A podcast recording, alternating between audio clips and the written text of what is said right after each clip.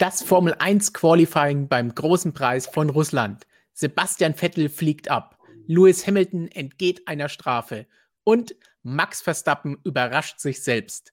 Und damit hallo, liebe Formel 1-Fans. Hallo, liebe Motorsport-Magazin-Freunde.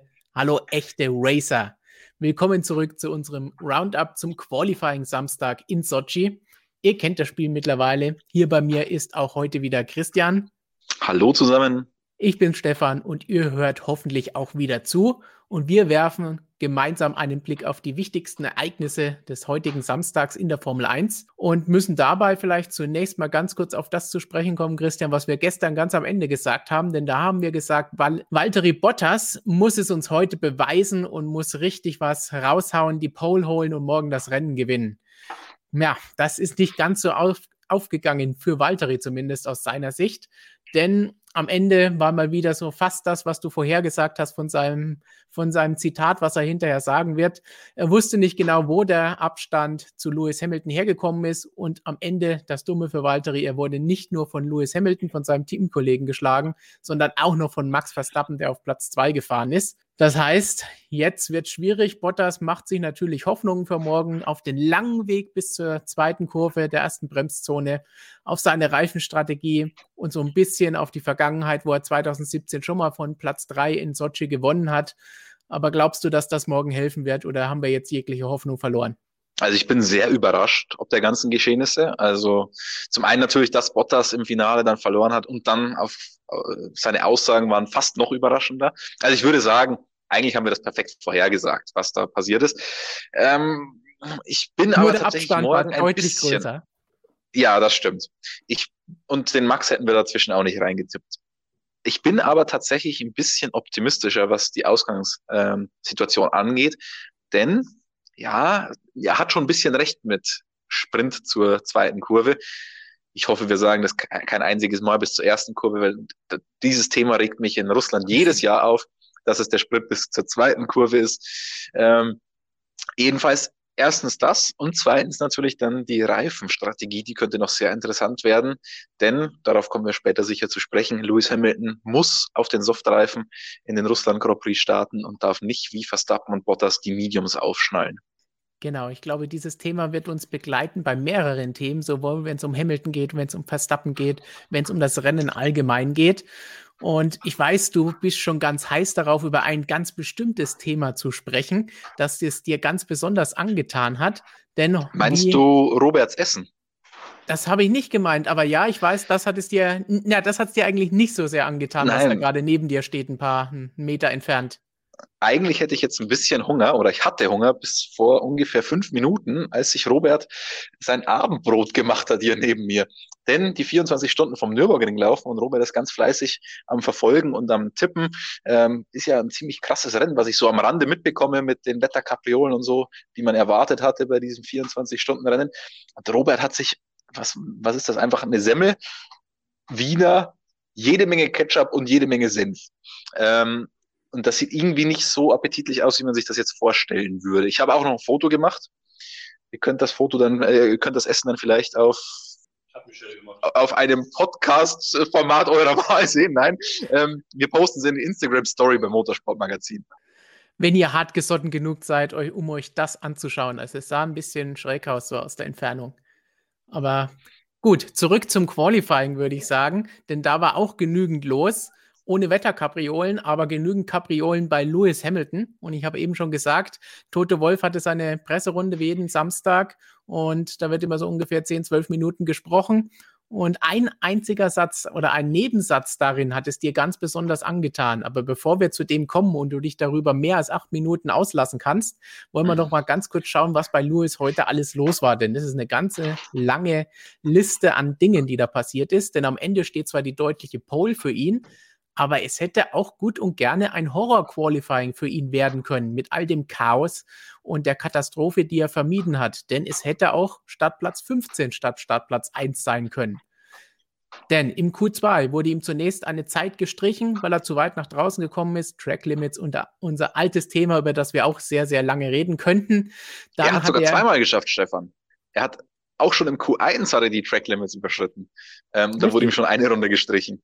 Und das wurde dann später noch ein bisschen thematisiert aber da sind sie trotzdem noch halbwegs gut durchgekommen. Im Q2 gab es durch diese gestrichene Zeit das Problem, dass er nicht noch eine Runde anhängen konnte, denn er hatte nicht genügend Sprit im Auto, musste also an die Box. Dann beim nächsten Anlauf die rote Flagge für den Unfall von Sebastian Vettel, auf den wir nachher natürlich auch noch zu sprechen kommen.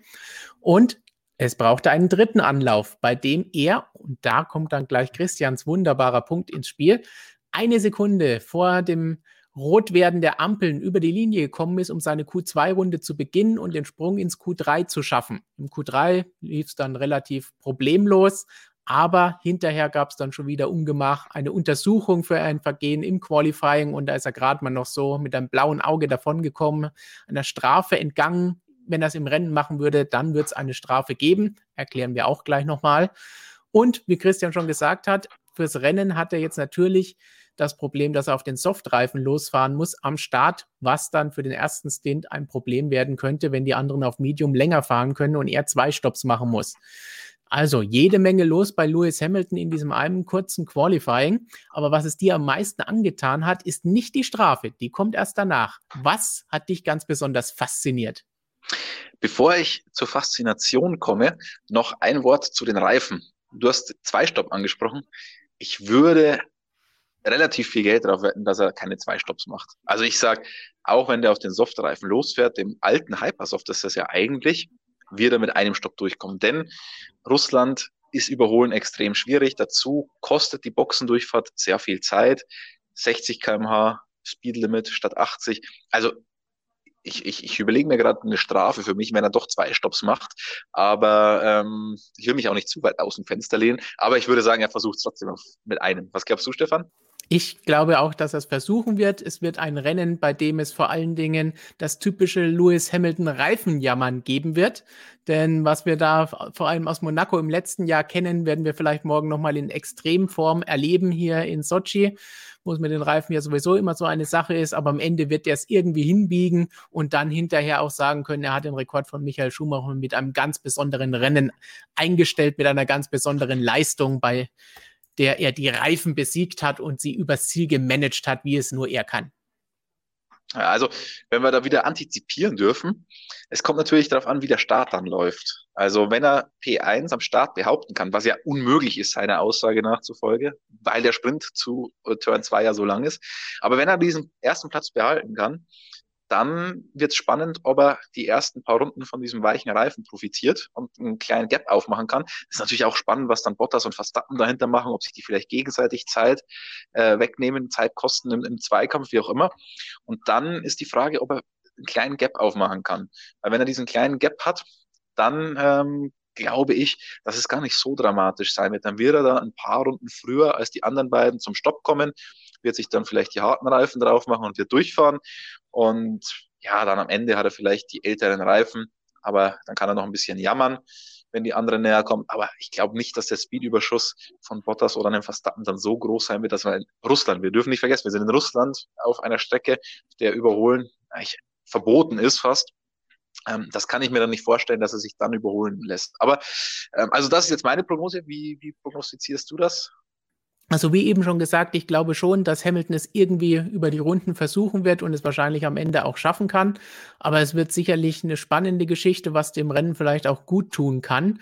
Denn wir wissen ja, dass es in Sochi schon solche Rennen und solche gegeben hat. Es gab spannende Rennen mit Chaos. Es ist eigentlich auch ein Garant für Safety-Car-Phasen, was uns vielleicht auch morgen noch blühen kann. Wir hatten eine 80-prozentige Safety-Car-Wahrscheinlichkeit in den vergangenen fünf Rennen. Nur einmal kam kein Safety Car zum Einsatz. Das heißt, vielleicht spielt auch das noch mit rein, was ihm helfen kann oder eben auch nochmal alles ein bisschen ganz durcheinander würfeln kann. Also es wird auf jeden Fall spannend, selbst wenn vielleicht bei den Reifen die Sache relativ einfach aussehen wird und es für oder gegen Hamilton läuft. Jetzt habe ich ein bisschen Angst, Stefan mit dem Safety Car. Das wird wieder genau zum falschen Zeitpunkt kommen, genau in dem Moment, als vielleicht die Reifen von Hamilton eingehen würden und dann kommen alle gleichzeitig zum, zum Stopp und dann ist der Soft vielleicht gar kein Nachteil mehr, weil sie genau in der gleichen Runde durch Safety Car dann auf hart wechselt oder was auch immer. Jetzt habe ich ein bisschen Angst. Ja, dann, dann hoffen wir, dass vielleicht die Boxengasse geschlossen wird. Vielleicht kann dadurch ein bisschen Chaos entstehen. Oder Rennunterbrechung. Das hatten wir schon lange nicht mehr. Vielleicht ein Hattrick, drei, drei hintereinander. Das wäre doch auch nicht schlecht. Ich meine, es ist ein Straßenkurs, das heißt, es könnte, die Gefahr ist durchaus gegeben. Wir haben heute die Aktion mit Sebastian im Qualifying gesehen, das kann schon schnell mal zu einer roten Flagge führen. Ja, stimmt. Und von der Rennunterbrechung kommen wir gleich zur MGUK, oder? Genau, weil da müssen sie losfahren.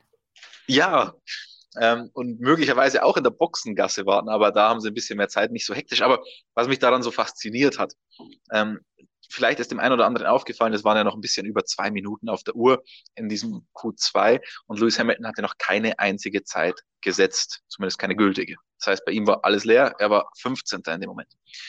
Und es war ganz knapp, ob er es überhaupt noch geschafft hat über die Linie. Und dann lässt sich Mercedes überraschend viel Zeit mit Hamilton wie sie ihn aus der Box geschickt haben. Also es gab ja schon diese, ja, diese Schlange, die sich gebildet hat am Boxenausgang.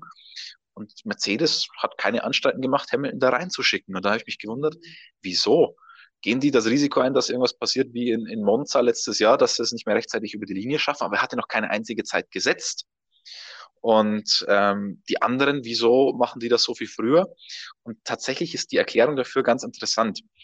Denn wenn man in der Box steht, äh, dürfen, also in der Fastlane steht, da dürfen die Mechaniker das Auto nicht mehr anlassen. Da ist quasi der Fahrer erstmal auf sich alleine gestellt. Und entsprechend muss, naja, muss der Motor laufen oder eben nicht laufen, je nachdem, welches Auto man hat. Denn das Problem ist, wenn ich den Motor jetzt die ganze Zeit laufen lasse im Stehen, dann überhitzt er. Dann habe ich keinen Fahrtwind, der das Aggregat kühlt und dann überhitzt der Motor möglicherweise. Jetzt habe ich aber in der modernen Formel 1 eine MGUK. Und diese MGUK kann wie ein Startermotor funktionieren. Das tut er auch bei Ferrari, bei Honda und bei Renault, nur nicht bei Mercedes. Was bedeutet das jetzt alles? Also das heißt, ich fahre, wenn ich beispielsweise einen Ferrari habe, an die Boxenausfahrt, dann warte ich teilweise minutenlang, hat man ja gesehen, dass die da gestanden sind. Dann würde mein Motor überhitzen, wenn ich einfach laufen lasse. Was mache ich als Ferrari-Pilot? Ich mache den Motor einfach aus. Dann stehe ich da, dann kühlen zwar meine Reifen aus und meine Bremsen und so weiter, aber der Motor überhitzt nicht, weil der ist aus. Und kurz bevor die Session wieder losgeht, starte ich mit meiner MGUK den Verbrennungsmotor. MGUK, Mo ähm, Motor Generation Unit Kinetic, also das ist eigentlich ein Elektromotor, der auch rekuperieren kann. Der sitzt direkt an der Kurbelwelle dran. Das heißt, wenn das Auto verzögert, dann bremst diese MGUK mit, dann bremst sie die Kurbelwelle ab. Die Kurbelwelle geht ja ins Getriebe rein. Ähm, das Getriebe ist mit den Rädern verbunden und somit bremse ich dann die Hinterräder ab. Umgekehrt kann die MGUK natürlich nicht nur als Generator, sondern auch als Motor fungieren und die Kurbelwelle antreiben. Und ein Elektromotor, der die Kurbelwelle antreibt, ist im Wesentlichen ja nichts anderes als ein Startermotor. Und genau das kann man in der modernen Formel 1 machen. Ich nutze die MGUK als Startermotor und lasse den Motor aus dem Cockpit an. Da brauche ich natürlich gewisse Kapazität in der Batterie. Das ist kein Problem, wenn sie ein bisschen geladen ist und dann kann ich den Motor starten. Ähm, das Problem ist, bei Mercedes funktioniert das nicht. Bei Mercedes gibt es diese Funktion nicht. Man hat dann ein paar Freiheiten mit bei der MGUK, die ist relativ frei im Regiment. Mindestgewicht 7 Kilo, Maximaldrehzahl 50.000 Umdrehungen pro Minute. Und dadurch habe ich gewisse Freiheiten. Das heißt, die Übersetzung zwischen MGUK und Kurbelwelle kann unterschiedlich sein. Und bei Mercedes ist das offenbar so ausgelegt, dass es einfach nicht funktioniert, dass ich die Kurbelwelle damit nicht im Stand antreiben kann. Das funktioniert bei den anderen. Und ja, deswegen konnten die dann einfach ewig in der Boxengasse stehen, ohne dass ihr Motor überhitzt ist. Die konnten das Ding ausmachen und konnten es dann einfach wieder anschmeißen. Bei Mercedes musste man warten, dass man, damit man eben nicht zu lange stehen bleibt. Racing Point, auch mit Mercedes-Motor unterwegs, hat das nicht gemacht. Die haben sich gedacht, die Position ist zu wichtig. Die sind dann reingefahren in diese Schlange an der Boxenausfahrt. Und dann hat das aber doch ein bisschen länger gedauert, als man dachte. Und bei Lance Stroll ist der Motor tatsächlich überhitzt. Der wurde dann angewiesen, okay, mach den Motor aus. Das hat er dann auch irgendwann gemacht. Dann wurde er von der Fastlane entfernt. Dann kamen schon die Mechaniker herbeigeeilt, haben das Aggregat irgendwie gekühlt, wurde zurück in die Garage geschoben und für ihn war das Qualifying damit beendet. Und das hätte dann Lewis Hamilton auch gedroht, wenn sie ihn früher losgeschickt hätten. Dann wäre er zwar in einer besseren Position in der Schlange gewesen, hätte easy da seine ähm, Outlap machen können und wäre locker noch auf seine schnelle Runde gekommen, aber eben mit dem Risiko, dass der Motor überhitzt und dann gar nichts mehr geht. Also sehr interessant, dass Mercedes das nicht kann. Bei Renault haben wir das in der Vergangenheit ja öfter gesehen, wenn sich die mal gedreht haben und der Motor ausgegangen ist, wenn Anti-Store nicht so funktioniert hat, ähm, dann konnten sie das Ding wieder anwerfen. Bei Ferrari haben wir es erst in Barcelona gesehen, bei Charles Leclerc und bei Mercedes geht's nicht. Da kommt Ihnen wahrscheinlich zugute, dass sich Bottas und Hamilton nicht ganz so oft drehen. ja, aber die, die Kundenteams haben ja auch zum Beispiel einen Lance Stroll am Steuer. Jetzt könnte man mal böse sein und meinen, die bauen den Motor natürlich nicht für die Kunden. Aber ja, es ist interessant, dass über all die Jahre sie das zumindest aktuell nicht haben oder nicht mehr haben. Denn dafür müsste man ja eigentlich ausgehen, dass sie genügend Zeit hatten, die Power Unit entsprechend auch mit dieser Funktion auszustatten. Aber ja, ich glaube, die, die wollen einfach keine Kompromisse eingehen bei ja. der MGUK. Die funktioniert einfach da ein bisschen anders. Und deswegen will man das eventuell gar nicht oder sagt, das ist zu unwichtig, um da irgendeinen Kompromiss einzugehen. Ähm, ist auch ganz witzig. Ich habe mir dann die ganzen Onboards mal angeschaut von den anderen Piloten, wie dieser Restart funktioniert. Es ist ja irre. Also bei Landon Norris zum Beispiel, der musste gleichzeitig ähm, Break Balance und Overtake Button und dann noch irgendwas anderes machen und so weiter. Ähm, der musste auch explizit angewiesen werden, also der wusste nicht, wie man das macht. Charles Leclerc, der wusste schon auswendig, der kennt das, kannte das vielleicht noch irgendwie aus Barcelona und ist bei allen anders geregelt. Es ist irgendwie echt witzig, das mal zu sehen, wie ein Formel 1-Fahrer da aus dem Cockpit dann den Motor anlässt. Das ist diese kleine, der kleine Fakt, der dich als Technikfuchs ganz besonders interessiert hat und begeistert hat heute. Aber für viele andere ist jetzt natürlich auch noch die mögliche Untersuchung beziehungsweise die mögliche Strafe gegen Lewis Hamilton interessant. Was war da los? Ja, das war im Q1 schon und da wurde ihm eine Rundenzeit aberkannt, weil er in Kurve 2 die Strecke verlassen hat, also Track Limits nicht eingehalten. Und es wenn ich ganz ehrlich bin, ich finde die Regelung da ein bisschen blöd, weil der ist da so über den Körb gefahren, das hat ihn Zeit gekostet. Also da hat er sich keinen Vorteil mit verschafft. Aber so sind die Regeln nun mal, dann wurde ihm die Zeit aberkannt. Dann dachten wir eigentlich alle, okay, damit wär, ist es halt so und fertig, er fährt eine andere Runde. Aber nein, dann kam direkt nach dem Qualifying die Mitteilung der Stewards, dass das Ganze untersucht wird, dass Lewis Hamilton erscheinen muss. Und ich habe ihm die Frage dann direkt gestellt in der Pressekonferenz. Der wusste es da noch gar nicht, dass er antreten muss und er wusste auch gar nicht, was da Sache ist. Wieso, wenn die Zeit schon gestrichen ist? Ja, in den Race Director Notes hat Michael Masi, der Renndirektor, festgeschrieben, dass wenn man die Strecke da verlässt in Kurve 2, dass man nicht einfach wieder auf die Strecke zurückfahren darf, sondern durch diese Styroporblöcke da drumherum fahren muss. Ähnlich wie jetzt in Monza, wenn ich da gerade ausfahre. Aber in Monza ist es klar, wenn ich gerade ausfahre, dann muss ich um diese Dinger rumfahren. Da habe ich nicht eine endlos lange asphaltierte Auslaufzone, dass ich irgendwie anders wieder über die, auf die Strecke kommen sollte. In Russland ist es halt so, und dann hat er gesagt, damit man da nicht irgendwie auf die Strecke zurückfährt, damit das nicht unsicher ist, muss man halt um diese Blöcke darum fahren. Meinem Verständnis nach ist es so, dass wenn ich halt irgendwie da krass geradeaus fahre, dass ich das dann machen muss um diese Blöcke. Aber nicht, wenn ich da ganz minimal daneben bin, eh schon Zeit verliere, dass ich diesen Umweg dann nehmen muss. Die Stewards sahen das Ganze anders, haben sich das angeschaut äh, bei Lewis Hamilton, bei Kevin Magnussen, Romain Grosjean und Nicolas Latifi. Also Hamilton war da nicht der Einzige und haben dann gesagt, okay, sie haben sich im Qualifying keinen Vorteil damit verschafft, aber eigentlich ist es nicht okay.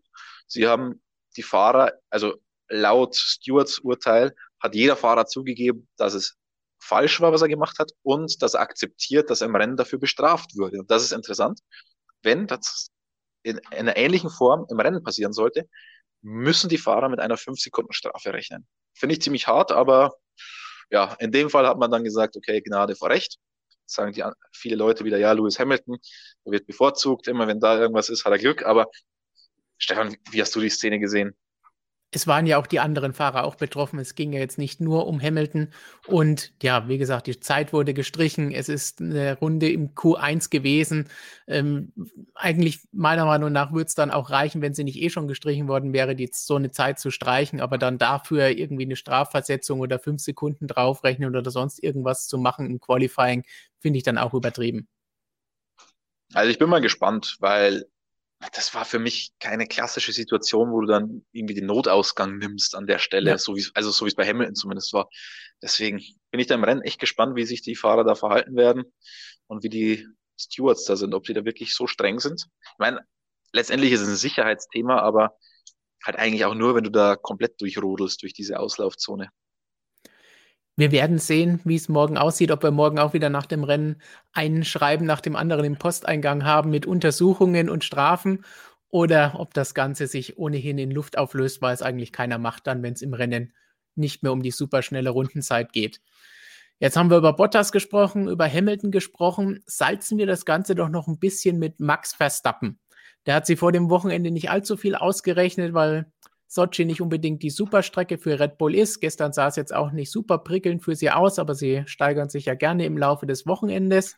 Und ja, jetzt ist er auf Startplatz 2 und hat dadurch die Chance, wie bereits angesprochen, auf dem langen, langen Weg zur zweiten Kurve, zum ersten Bremspunkt, vielleicht sogar sich die Führung zu holen.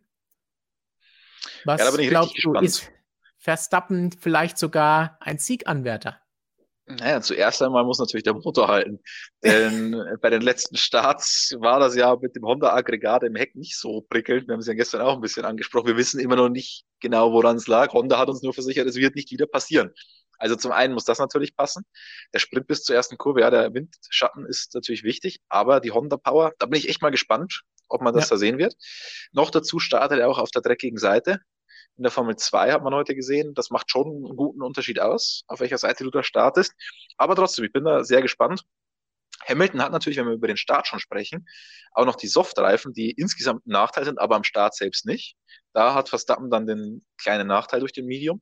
Aber das war natürlich die, die größte Überraschung heute. Also er hat selber nicht damit gerechnet. Er sagte, so eine seiner besten Qualifying-Runden überhaupt in seiner ganzen Karriere. Ich glaube, der Abstand auf Alexander Elben, der spiegelt das dann auch wieder ganz gut wider. Ähm, eine Sekunde war da fast wieder zwischen den beiden oder sogar mehr, wenn ich mir, ja doch, 1,2 Sekunden fast zwischen ja. Verstappen und Albon. Also das war schon eine ordentliche Hausnummer. Und ich weiß nicht, ob sich der Red Bull über die Nacht so stark verbessert hat oder ob es nicht eine, oder ob der Max da nicht irgendwo eine Abkürzung gefunden hat, die die Stewards noch nicht entdeckt haben. Und vielleicht müssen wir dann auch mal schauen, wie das auf die Distanz aussieht, ob er da auch auf jeder Runde das aus dem Auto rausquetschen kann oder ob das nicht nur eine Qualifying-Geschichte war.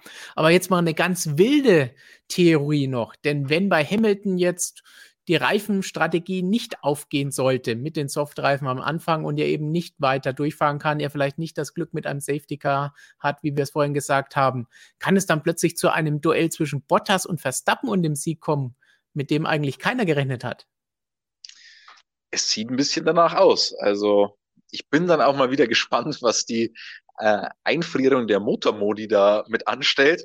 Das Thema haben wir ja seit Monza und seit Monza wissen wir eigentlich nicht mehr darüber, ja. äh, wie sich das auswirkt zwischen Qualifying und Rennen, weil wir zwei solche Chaosrennen hatten. Monza eh äh, richtige Powerstrecke, die komplett aus dem, ja, bisschen aus dem Muster geht, deswegen konnten, wollten wir da noch keine Schlüsse draus ziehen. Mugello dann das Chaos, deswegen bin ich da jetzt mal ein bisschen gespannt, ob es eine Auswirkung hat ähm, auf das Kräfteverhältnis zwischen Mercedes und Honda. Also ich bin sehr gespannt. Also ich hätte nicht gedacht, dass ich nach dem Qualifying mich noch so sehr auf diesen Russland Grand Prix freue, muss ich gestehen. Ja, es gibt wahnsinnig viele Baustellen an vielen, vielen verschiedenen Stellen. Wir haben jetzt bislang nur über die ersten drei Fahrer gesprochen, über Bottas, Hamilton und Verstappen. Aber im Feld gibt es noch mehr solche Baustellen, wo richtig Spannung drin ist. Bei einem Team, das hat sich ein bisschen entgegengesetzt zu Red Bull oder zu Verstappen, wenn wir es nur so nennen wollen, entwickelt. Bei Ferrari, denn gestern haben wir gesagt, okay, mit den neuen Teilen und allem, wie es aussah, war zumindest so ein ganz leichter positiver Aufwärtstrend zu erkennen. Aber dann kam das Qualifying. Vettel mit dem Abflug, Auto zerstört, beinahe noch Leclerc mitgenommen. Der ärgert sich dann darüber, dass er vom Team ein paar falsche Informationen bekommen hat, nicht ins Q3 gekommen ist. Das heißt, der gute Eindruck, der von gestern so ein bisschen da war, der ist jetzt schon wieder zunichte gemacht bei den Roten. Ja, im dritten freien Training sah es ja auch noch ganz gut aus eigentlich. Also Sebastian Vettel auf P7 gelandet und dann ins Qualifying gegangen und nichts lief mehr. Also schon Q1 war ja eine richtige Zitterpartie, auf Platz 15 gerade noch weitergekommen. Und der erste Versuch war schon nicht berauschend, dann im Q2 und dann im, im zweiten Versuch im, in der zweiten Kurve schon fast Abflug, hat uns Sebastian Vettel erzählt. Zwei Kurven später war es dann wirklich soweit. Also ähm, er hat auch gesagt, sobald er da ins Qualifying reingegangen ist, war das Gefühl viel schlechter als in der Vormittagssession.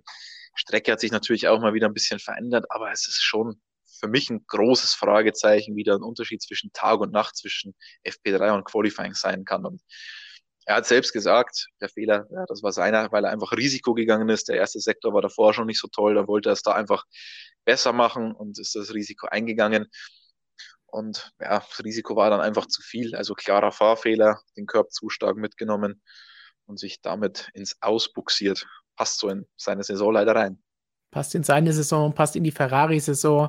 Aber das Trostpflaster bei der Sache ist, bei Ferrari macht es im Moment, glaube ich, keinen Unterschied und muss sich nicht so viel ärgern darüber, dass sie jetzt irgendetwas Wichtiges verpassen dadurch. Denn so wirklich läuft es da, wie wir gesehen haben, ohnehin nicht. Sehr viel besser läuft es aber dahinter. Wenn wir jetzt mal, was heißt dahinter? Vor ihnen. Denn hinter Mercedes und Verstappen gibt es einen Dreikampf zwischen Racing Point, Renault und McLaren. Und da war jeweils Perez, Ricardo und Sainz diejenigen, die sich in den Teams durchgesetzt haben. Und so ein bisschen ein netter Kampf um die dritte Kraft hinter den beiden Spitzenteams bei diesem Wochenende. Was glaubst du? Racing Point, Renault, McLaren? Oder ist es eher ein Duell Perez, Ricardo, Sainz und den Fahrern? Wem kann man da mehr zutrauen? Also ich hoffe, also da spricht mein Herz jetzt und nicht mein Kopf, ähm, dass Perez da sich durchsetzen wird, weil nach all dem, was ihm jetzt widerfahren ist, hätte er es wirklich verdient. Vor allem an dem Wochenende muss man tatsächlich sagen, ähm, fährt er überragend. Also der Abstand zwischen Perez und Stroll ist das ganze Wochenende schon astronomisch und das, obwohl Perez ja nicht alle neuen Teile hat. Die neue Hinterradaufhängung, die gibt's auch für ihn, ja. Aber das neue Kühlpaket, das neue Aero-Paket an den Seitenkästen, das hat weiterhin nur Lance Stroll. Und den stellt er ganz klar in den Schatten an dem Wochenende. Gut für Stroll lief es dann im Qualifying auch nicht optimal, wie wir vorhin schon angesprochen haben. Motor überhitzt, konnte dann diesen zweiten Versuch nicht mehr machen im Q2. Aber ich glaube, auch ohne diese Probleme wäre es für ihn ziemlich schwer geworden, dann noch ins äh, Q3 reinzukommen. Also Perez ist so mein, mein Fahrerfavorit da vorne. Der macht einfach wirklich einen starken Eindruck und er macht das ganz ordentlich an dem Wochenende. Ricardo, mit dem ist eigentlich immer zu rechnen, der fährt eine wahnsinnig starke Saison. Ähm, Sainz überrascht, vielleicht ein bisschen, was heißt überrascht, der ist auch in, in der Form seines Lebens, aber der hat auch die neuen Teile nicht. Ähm, denn nur Lando Norris hat diese neue McLaren-Nase, das sagt uns McLaren auch immer, es bringt in der aktuellen Form eh noch nicht so viel, weil man eher auf ein komplettes Paket hinarbeitet. Aber wenn man die Teile einsetzt, man hat sich ja dann tatsächlich über Nacht dafür entschieden, dass man die Nase weiterfährt, diese Experimentalnase. Wenn man sich dafür entscheidet, dann muss es ja ein bisschen was bringen, sonst würde ich es nicht machen.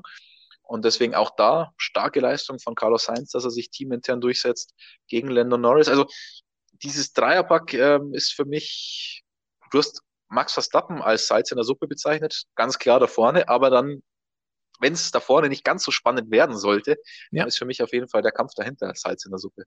Ja, also da, da verspreche ich mir auf jeden Fall viel davon. Vor allen Dingen deren Teamkollegen sind ja auch wiederum dahinter. Das heißt, auch Lando Norris und Esteban Ocon sind jetzt nicht allzu weit weg. Und wenn bei dem einen vielleicht irgendwas ist oder nicht klappt, dann kann vielleicht der andere in die Bresche springen. Also das kann schon richtig spannend werden. Ähm, vom Gefühl her würde ich sagen, spricht es bei mir ein bisschen für Danny, weil die Form der letzten Rennen von Renault und von ihm, wie du gesagt hast, ist auch super. Das heißt, es könnte schon sein, dass ich glaube, dass er dann vielleicht diese, die Überraschung schaffen kann, wenn vorne irgendwas passiert oder einer wieder zurückfällt, dass er dann dieses Podium sich schnappen würde oder zumindest den vierten Platz. Gönnen würde ich es aber Sergio Perez genauso. Also da kann man dir nur zustimmen. Was ich interessant finde, ist dieses bisschen Versteckspiel bei dieser McLaren-Nase, dass da jetzt mal im Training hier, da gefahren wird und da mal ein bisschen gefahren wird und jetzt entscheidet man sich, ja, fahren wir es ja auch mal im Rennen, aber so richtig sicher ist man sich auch nicht. Das wirkt alles noch ein bisschen sehr verschleiert und unentschlossen. Ja, ich glaube, also diese ganze Nase ist ja eigentlich eine Geschichte für sich. Die wollen wir jetzt in dem Podcast nicht mehr komplett aufrollen, glaube ich, weil sonst, sonst killst du mich, weil wir schon wieder die, die Zeit sprengen. Aber warum mit McLaren diese Nase so fast ein bisschen, wie soll man sagen, ähm, durchboxen will oder so ganz schnell auf die Strecke bringen will, ist die Homologationsdeadline. Denn die Nase, das ist äh, die, das vordere Crash-Element und das vordere Crash-Element ist homologiert. Das heißt, wenn ich das ändern wollen würde zur nächsten Saison hin, müsste ich ein Entwicklungstoken ziehen. McLaren hat überhaupt keine Entwicklungstoken, weil die alle Entwicklungstoken für den Motorwechsel ziehen müssen. Und deswegen ähm, wollen die das jetzt so schnell schon alles bringen, homologieren lassen. Und deswegen wollen sie sich hundertprozentig sicher sein, dass das funktioniert, wenn sie es homologieren lassen. Und deswegen ist das, glaube ich, ein bisschen komische Geschichte insgesamt. Wenn ihr mehr dazu hören wollt, was da genau los ist, wie Christians lange Version der Antwort ausfällt, dann stellt uns die Frage einfach in unserem Stream nächste Woche am Mittwoch. Dann können wir da, denke ich, ausführlich drauf eingehen, wenn ihr das wollt. So, dann haben wir jetzt uns durch das Feld gearbeitet, was zumindest so bis ins Mittelfeld geht. Über das Rennen selber vorne haben wir vorhin auch schon ein bisschen gesprochen, was diesen komplizierten Start angeht und wie es mit Windschattenduellen da vielleicht aussehen könnte. Über die Reifen und die Strategien haben wir auch schon gesprochen und dass es vielleicht auch ein Louis Jammerrennen werden könnte im Funk. Was glaubst du, wie viel wird gejammert? Ähm, sehr viel. sehr viel Was glaubst ist ja du? in in Louis Währung ist sehr viel ja eigentlich noch gar nichts. Das müsste ja schon irgendwie in extremen hohen Sphären bei ihm sich alles ereignen und in seiner Ausdrucksweise zu bleiben. Deswegen wird er sich vielleicht am Ende sehr bläst und dankbar dafür fühlen, dass er das Rennen gerade noch so mit dem letzten Gummi auf dem Reifen überstanden und gewonnen hat. Klingt nach einem klassischen Lewis Hamilton-Rennen. Äh, eine Sache haben wir, haben wir fast noch ein bisschen vergessen, nämlich bei Sebastian Vettel äh, haben wir gesagt, 15. Position dann nach seinem Abflug. Wir wissen bislang immer noch nicht, ob er auf Startplatz 15 wirklich ins Rennen gehen darf. Ähm, ich habe bei Ferrari auch mal nachgefragt, denn ähm, es ist ja doch einiges an seinem Auto kaputt gegangen. Frontflügel, äh, die beiden linken Radaufhängungen, glaube ich. Heckflügel sah auch nicht mehr so toll aus. Und wir haben ja über die Upgrades gesprochen. Jetzt ist die Frage, wie viele Exemplare dieser neuen äh, Teile hat Ferrari überhaupt dabei? Denn sollte die Scuderia tatsächlich auf die alte Spezifikation zurückrüsten müssen, dann wäre es auch ein Bruch der Park-Fermé-Bedingungen, gilt ja. ja ab Start des Qualifyings. Und dann müsste er aus der Boxengasse starten. Aber Ferrari wusste es vorhin immer noch nicht, ob da jetzt genügend Teile da sind. Er weiß nicht genau, was da so schwierig dran ist, herauszufinden. Ähm, so einfach kann man die nach Russland auch nicht einfliegen. Wobei, wenn ich noch ganz kurz abschweifen darf, 30 Sekunden, äh, wir hatten mal ein Problem, ein Motorenproblem bei Lewis Hamilton. Ich glaube, 2014, 15 oder 16 war das, irgendwann äh, in dem Zeitraum. Und da hatte Mercedes gerade ein äh, Motor-Upgrade. Und dann ging das Teil bei Lewis Hamilton kaputt. Ich, ich, Im Q3, da musste er von Startplatz 10 aus ins Rennen. Aber weil das eine andere Spezifikation war als das davor und Mercedes nur einen Teil davon da hatte, musste man tatsächlich noch über Nacht irgendwie dieses Teil nach Russland bekommen, der neuen Spezifikation, damit es kein Bruch der Park-Vermehrregelungen ist. Und Teile nach Russland kriegen ist nicht ganz einfach. Da hat tatsächlich dann Bernie Ecclestone seine Beziehung zu Wladimir Putin spielen lassen und hat dann noch irgendwelche Landegenehmigungen, was auch immer klar gemacht. Und so hat Lewis Hamilton dann diese Motorkomponente noch bekommen und musste nicht von ganz hinten starten, sondern von Startposition 10. Wenn ich es richtig in Erinnerung habe. Ja, doch, das, das klingt, klingt korrekt so. Und ich glaube, bei, bei Renault war auch mal die Geschichte, wo sie dann den Flügel wechseln mussten oder irgendein Teil wechseln mussten und dann dafür bestraft wurden. Wenn ich mich nicht ähm, ja, da erinnere ich mich noch sehr gut, denn ähm, vielleicht war ich da nicht so ganz unschuldig an der ganzen Aktion. auch das ist eine andere Geschichte, die wir jetzt nicht nochmal ausführlich machen. Aber dann geben wir zum Abschluss doch vielleicht nochmal einen kurzen Tipp für die Top 3 ab. Was sagst du morgen? ähm, bereitest mir gerade ein bisschen Kopfzerbrechen. Äh, ich tippe tatsächlich auf einen Verstappen-Sieg, weil die war noch nie auf dem Podium. Irgendwann, also bricht die Serie und dann bricht sie gleich gigantisch. Max gegen Bottas, Hamilton, ich glaube, der kommt vielleicht nicht ganz so gut klar dann mit diesen Softreifen am Start. Und dann ist es nur noch Bottas gegen Verstappen. Verstappen ist ein Rentier. Ja, Verstappen vor Bottas und Hamilton. Was sagst du? Ich habe jetzt natürlich vorhin schon hier den Lewis mit seiner Glanzleistung gelobt. Das heißt, ich muss ja eigentlich sagen, dass Lewis gewinnt. Sollte er nicht gewinnen, bin ich bei dir, dass Verstappen gewinnt, denn ich habe irgendwie das Gefühl, dass es Bottas dann wieder nicht gebacken bekommt, in dem Rennen, in dem er Punkte aufholen könnte, das zu schaffen. Deswegen, wenn Hamilton nicht gewinnt, dann sage ich Verstappen. Aber jetzt im Zuge dessen, was ich vorhin hier schon gesagt habe, wie er sich sonnen wird darin, wie toll er doch die Reifen gemanagt hat, gewinnt Hamilton vor Bottas und Verstappen. Das ist langweilig, aber das Drama haben wir, glaube ich, heute alles schon verbraucht. Und dann gibt es in Russland jetzt den Ausgleich, dass es im Rennen leider nicht ganz so spannend an der Spitze ist. Dafür aber dahinter dann richtig gut losgeht. Das ist dann vielleicht das Interessantere. Und da habe ich ja gesagt, Ricardo setzt sich gegen Perez und Sainz durch. Aber es ist ein gutes Zeichen, dass wir doch insgesamt ein bisschen unsicher sind, wie sich das ganze Rennen entfalten wird. Und ich glaube, das lohnt sich auf jeden Fall, ähm, da morgen reinzuschauen und dann natürlich alles nachzulesen. Es gibt auf jeden Fall jede Menge unterschiedliche Möglichkeiten und Wege, die es einschlagen könnte, sagen wir es mal so. Vielleicht die langweiligen, vielleicht aber auch wieder zum dritten Mal in Folge die richtig chaotisch krassen, wahnsinnigen, wie wir sie zuletzt zweimal in Italien hatten. Apropos Italien, das ist eine wunderschöne Überleitung, denn heute gab es noch mehr News und zwar aus der MotoGP. Valentino Rossi wird auch nächstes Jahr in der MotoGP fahren. Ihr habt sicherlich schon auf unserer Webseite oder in unserer App gelesen.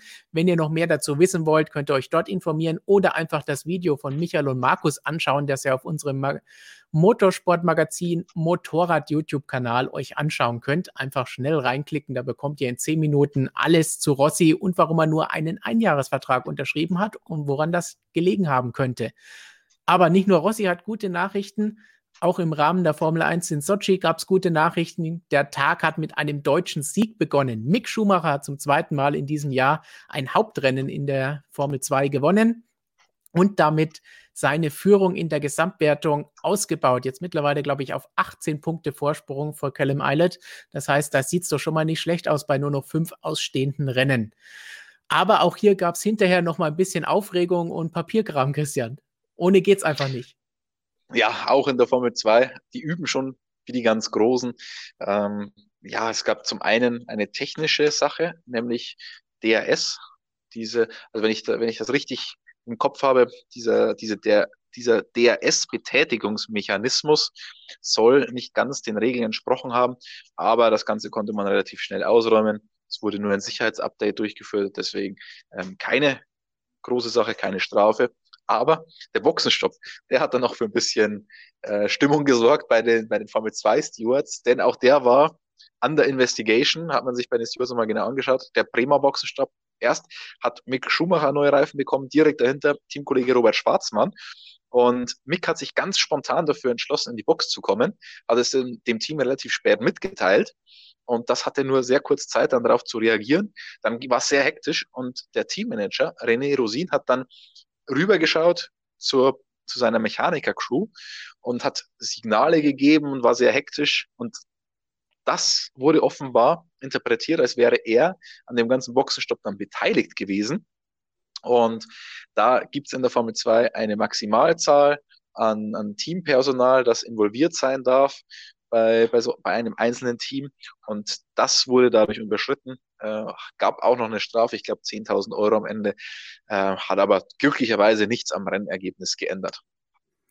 Also auch in der Formel 2 jede Menge Action. Das verspricht doch auch, dass es morgen ein spannender Rennsonntag in Formel 2 und Formel 1 werden wird.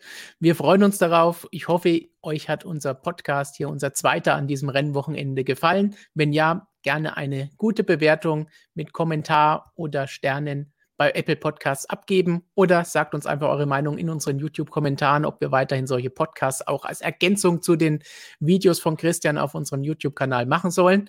Denn auch da gibt es heute wieder ein Video, wo es um Vettel, Hamilton und Co. geht. Kurz und knapp zusammengefasst, kompakt alles vom heutigen Tag, was wichtig war. Und damit würde ich sagen, sagen wir Danke fürs Zuhören, freuen uns auf morgen und verabschieden uns mit Christians letzten weisen Worten für diesen Podcast. Immer dran denken, die MGUK kann auch ein Startermotor sein.